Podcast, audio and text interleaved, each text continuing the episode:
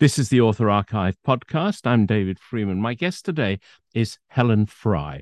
I've been reading her book, Spymaster The Man Who Saved MI6. But the first question is, Helen, what is about all this spy stuff that fascinates you so? What is it that draws you in? Well, for me personally, it was originally with war veterans who'd served in some aspect of intelligence that had been declassified.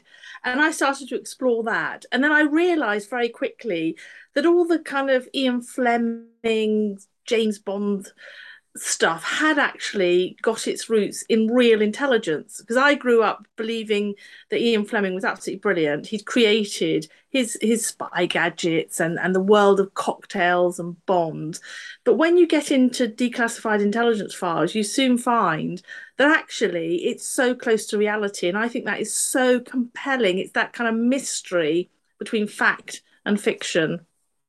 And you have written this book, and you say The Man Who Saved MI6, and his real name was Thomas Kendrick. Now, I'd hmm. never heard of him. Am I in the minority? Does everyone in the street know about Thomas Kendrick? Everyone but me? No, not yet. He's completely in the shadows. I mean, he worked for what today we call MI6 for around 40 years. And even his own family were not aware of exactly what he'd done, although they did eventually know that he worked for MI6 or the Secret Intelligence Service. So, no, he's not a household name yet. I'm really hoping he will be because a study of his life, what I have been able to piece together, it's really clear that he was one of our greatest commanders of intelligence and shaped how intelligence developed in the 20th century. And that included shaping and training the way that American intelligence developed as well. So he's really, really significant, particularly for helping us to win the intelligence war in the Second World War alongside Bletchley Park. Right, that is quite an assertion that this man is that important. Now, why do we not know about him? Is it because this, of the secret world he was in and the secrets are secure? Is that the reason? Yes, essentially, when I started out 20 years ago, MI6 officially didn't exist. And it's only with the Intelligence Act, I can't remember its full name, but the yeah. Act of Parliament, a regulatory Act of Parliament, which regulates uh, how intelligence agencies work that we kind of it, officially existed and then we have the official history which came out keith jeffery's wonderful official history of mi6 those archives have never been released to the rest of us and won't be I was lucky enough that some of his work was in War Office files. So they were finally declassified. They didn't have to be, but they were. So you know, I didn't start out on this 20 years ago believing he was going to be one of our greatest wartime commanders or intelligencers of the 20th century.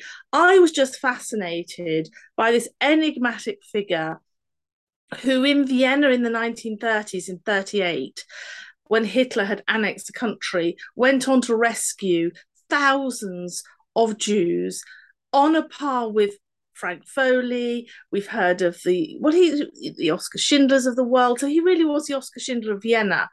And I just thought, yeah, what else can I find out about him? And he went on to be one of the three minders of Rudolf Hess when he bailed out of Scotland in May 1941. So Kendrick seems to have been at all the central intelligence operations of the 20th century. And I wanted to discover just how important he was and his role in it. And I really wasn't expecting to find what I've uncovered. Now, these things that you tell me, uh, and I read it in your book, and it makes me tingle because he was there and you have found him. Now, one of the things that he did was start recording everybody. He he put bugs into rooms. Now this, I mean, as as a sort of an old radio man, this is fascinating, and that must have been quite avant-garde at the time. Oh, absolutely! It this whole operation which he commanded in the Second World War, it started on the 1st of September, actually, the day that Poland was invaded, already he'd had microphones embedded in his first site that he used, which was the Tower of London, of all places. And I've been able to piece together which part of the Tower of London, the whole Salt Tower, Broad Tower, all along the back there of the Tower of London. I mean, this is just magical, isn't it? This is a secret history. And he knows that we have to gain intelligence from Nazi Germany. MI6 agents and networks have pretty much been decimated until 1942 from a whole number of reasons, not only from Kendrick's own betrayal to the Gestapo, but but other incidents as well. So we need intelligence from Nazi Germany. We've got Bletchley Park, which hopefully going to shortly crack the Enigma codes, but he knew that prisoners would have vital intelligence and you can't rough them up in interrogation. So he creates this whole unit across the wartime, which really charms the secrets out of Hitler's top generals eventually. And Prisoners of War starts in the Tower of London, then ramps it up, eventually would have three more sites just outside London. So incredible visionary and setting this up with no blueprint. He was just extraordinary in that respect. And we now also have an understanding of just how significant the intelligence was that was gained from his sites. Now, um, radio is up and going by that time. So there mm. are microphones, but uh, tape recording wasn't standard by then. So, how did he actually do it? So, the tiny, tiny microphones came originally from America, from the Radio Corporation of America. They were used sometimes by the BBC, actually. They were kind of big, clumpy pieces of equipment, but they would sort of take that apart and take out just the microphone. And these were hidden behind skirting boards in, in a stately home, Trent Park in North London, embedded in walls, behind pictures, eventually even hidden. They had to be small enough to be hidden inside plants, plant pots. I love it. Um, seats in the garden, the trees in the garden, everywhere was wired for sound. And then the huge amount of grey wiring that they connected to would go back to what was known as an M room and there could be more than one M room on a site. And these had teams of secret listeners, male secret listeners, listening for hours at a time. Sometimes very ordinary, boring stuff if the prisoners are talking about what they've had for lunch. But very quickly, particularly after an, a soft interrogation, a kind of chat, they would come back to their cell and start revealing and boasting about what they hadn't told the interrogating officer, not realizing that the places were were wired for sound. it's very clever, isn't it? But it was, we understand, the latest state of the art technology, such that, you know, if in their room they had a basin, so sometimes if they were security conscious, they would turn on the, the tap and kind of whisper to each other, Well, I didn't tell him about this kind of thing oh no, they don't know about that. But the microphones were so sensitive, they could even pick that up. I love is, it. This is what makes the book um, so fabulous because you can almost feel the way you write it that you're excited. And another thing, I found out this, you know, what was it? What was it? Um, in Vienna in the 1930s, everyone was initially worried about communism but then yes. it became clear that what we should really worry about is the Nazis. And did this affect your man, Kendrick? Absolutely, because he'd been placed in Vienna in 1925 by the Secret Intelligence Service, MI6, if you like, and his role was to scope, follow, find out all the Soviet um, spies and agents embedded across Europe, and they were using Vienna as the as the center of espionage, really, and a lot of them were hidden in communist organizations. So really, the threat had been the Soviet Union, but of course that does change, as you say, in the early 30s with the rise of Adolf Hitler. Uh, but Kendrick is still monitoring the communist threat that never really goes away and so he's got in the 1930s the dual role. Uh, I mean, it's a huge brief to track German agents and spies, to try and map the German rearmament program. He'd sent agents, for example, undercover as dock workers or whatever in the ports. The Wilhelmshaven was one of them, for example, just to kind of work out what battleships is Hitler building, what new battleships, their specifications, their capability, that kind of thing. And it wasn't easy to infiltrate the ports as as we know from the book but always having a an eye on the Soviet threat as well. So it's a very interesting mix that Vienna of the 1930s. And what I love is that he's just charming his way through Viennese high society with his cocktail parties, all aimed at gradually getting information and building networks. I mean, he was just brilliant at it. I, I mean, I, I was thinking um, Smiley, uh, as portrayed by Alec Guinness um, in Tinker Tailor he doesn't look like a spy. Your man, he just seems like urbane, very good host, um, very good with ladies. Is that how he was? Yeah, he was just a natural, um, very funny. The grandchildren told me that he would love to to play jokes, play pranks on people. He would just good old fashioned humor. But he would he would, could probably pass in steptoe and or something for good old, or, or only fools and horses good old fashioned slapstick humor but he was incredibly kind loved to just chat to people to hear their perspective. He was a very cultured man loved Uh, state opera would mix in those intellectual circles. So you get a sense that he just i mean he really enjoyed life. He wasn't really into fast cars but he loved rugby. He loved the cultural life of vienna the concerts and he would go to as many as possible. But especially the cocktail parties he just loved meeting people and just moved completely at ease in aristocratic circles or religious circles, intellectual circles, it doesn't matter who they were, he could move with ease. So he was perfect, really. And it took someone to betray him to the Gestapo because the Germans, he was so good, the Germans couldn't find him when they occupied Austria in 1938. They knew MI6's top man was in Vienna, but they just couldn't work out who it was. He was so good and he was arrested. Mm. Um, had he already started um, the helping Jews escape thing? Had he already started the mission to save Jewish lives? Yeah, that started the morning after Hitler annexed Austria. So we're talking about the 12th of March, 1938. He knew it was coming.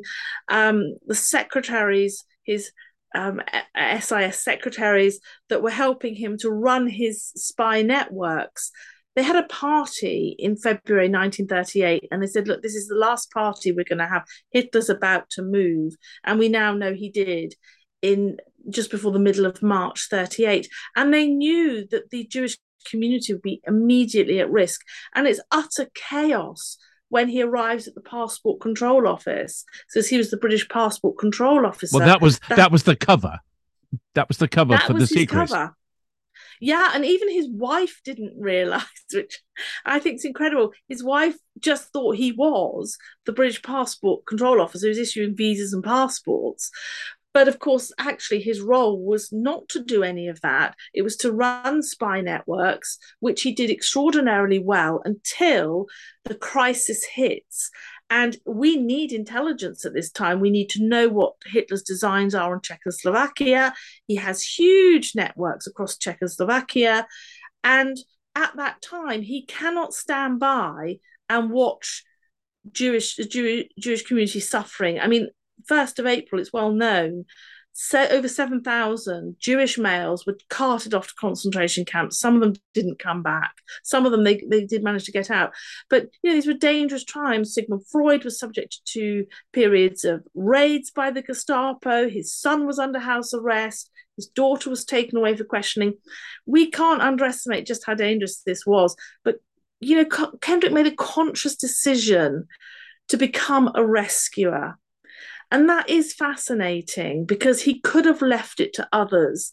And he worked 12, 15 hours a day until his arrest.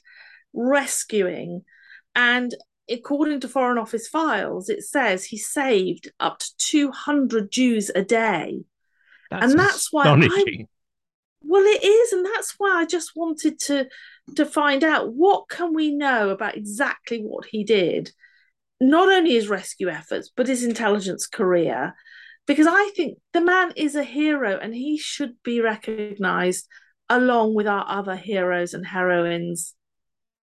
There is so much to talk about in your book and um, so much to talk about so little time. I want to talk about the hess thing because mm. that's almost unbelievable isn't it? Hitler's deputy gets in a plane to come and talk to some scottish bloke with a title and the plane crashes then what happens well, Hess bails out, and of course, he's picked up, but nobody recognizes him to start off with. And he's got the initials AH. He comes under the false papers of Alfred Horn, but actually, AH, of course, is the same, ironically, yes. initials as Adolf Hitler. It's thought now, and this is a work of one of my colleagues, Michael Smith, in his book about Kendrick's colleague Frank Foley, that MI6 lured Hess to Scotland. Well, I mean, I would would endorse that. Um, from what Michael Smith has researched, I think that's probably correct. I don't know for any other reason why that wouldn't be correct. But if you look at the declassified files from Hess, and there are some that have been declassified, he is clearly being held by MI6, and his movements are being directed by C, the head of MI6. And one of the minders for a while is Kendrick. So he leaves his bugging operation just for a few months in the hands of his capable senior intelligence staff, and he becomes one of Hess's minders and lives with him for three to four months. And of course, they bug his conversations. I mean, um, I mean, Hess, in the end, I mean, he tries to kill himself, doesn't he? Um, and he goes mm. slightly, slightly uh, exotic in his head. Um, how close did Kendrick get to this man? Well, Kendrick actually, the three minders that included Kendrick sat next to him at meals. I mean, they would take meals with him. They would have a walk in in the grounds of Mytchett Place, which is near Aldershot. That was a place where Hess was secretly being held, and Kendrick had the bedroom next to Hess. Hess was always treated very well in England, actually. Wherever he was taken, and it's very clear in the files that he was given a bedroom and a sitting room, but he had these, you're quite right, moments of insanity. And he was incredibly unstable, and that didn't change at Nuremberg in 1945 46. And there is one incident in June 1941, so he's been there for a few weeks, and Kendrick is there. He's woken in the middle of the night, comes running out in his pajamas or dressing gown to find Hess has just kind of lurched over the banister and is lying. And he does break his leg, so he's in traction for a number of weeks. Is Hess? So it, it's a very difficult period for Kendrick. I mean, the grandchildren said he very rarely spoke about it, but he did say he got fed up with Hess who was a bit of a nutcase. That that was what he told. it's an under exaggeration, isn't it? um, just fast forward, I've got another picture that I want to talk about. Uh, when did Kendrick die? He died in March 1972, and he was the grand age of 91. He had a good long life.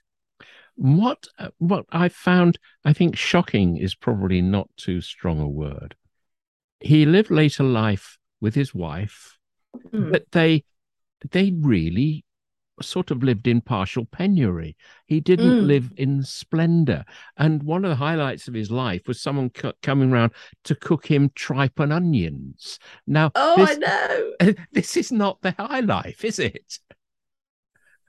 No, and they did struggle financially. The family said he did struggle towards the end of his life. So it's terribly sad. You know, this is the man who, I mean, he didn't complain about it, but this is the man who was pivotal in enabling us to defeat Nazi Germany, way up there with the legacy of Bletchley Park. And yet, you know, he ends his days in relative poverty, actually, and struggling to make ends meet. It is terribly sad. Now, you called your book Spymaster, the man who saved MI6. Did he Mm. think he was working for MI6 or was it always SIS that he thought he was working for? Well, yeah, this is where kind of name changes. He started off working for the predecessor of SIS, which was a branch of military intelligence one, MI1C.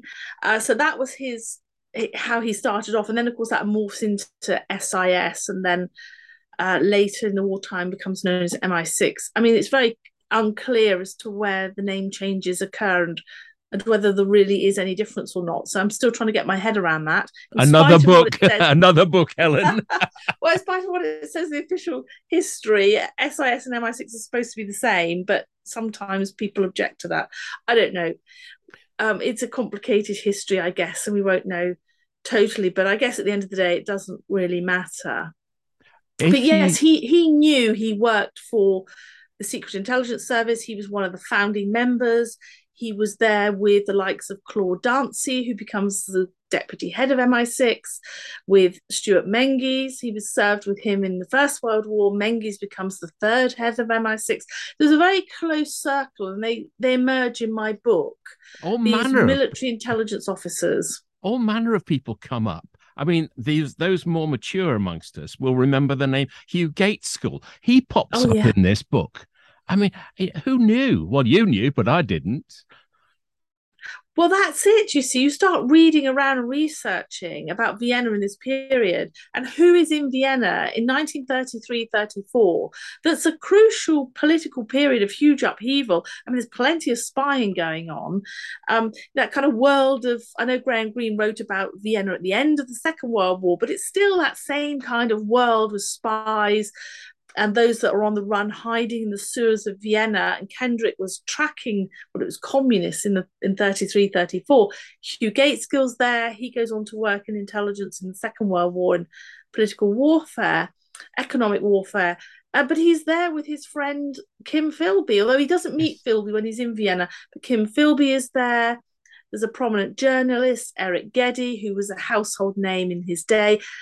And yeah, I do raise some interesting points about what Philby was doing there in 1933 34 before he's taken up by the Russians. So it's a fascinating history. And who would know that Kendrick's life would have crossed with these key figures in intelligence history? What should we remember him for? Oskar Schindler, we know what we remember him for. What sh- should we remember Kendrick for? First you and know, I- foremost. Do you know, I think it has to be his contribution to winning the intelligence war of the Second World War. I think that's his greatest legacy. And you said that you want to make him into a household name. You're doing a good start. What next? What else can you do to raise the profile? Oh, that's the thing, isn't it? Just keep going. I mean, I, I don't want this research to be lost if I'm the only voice.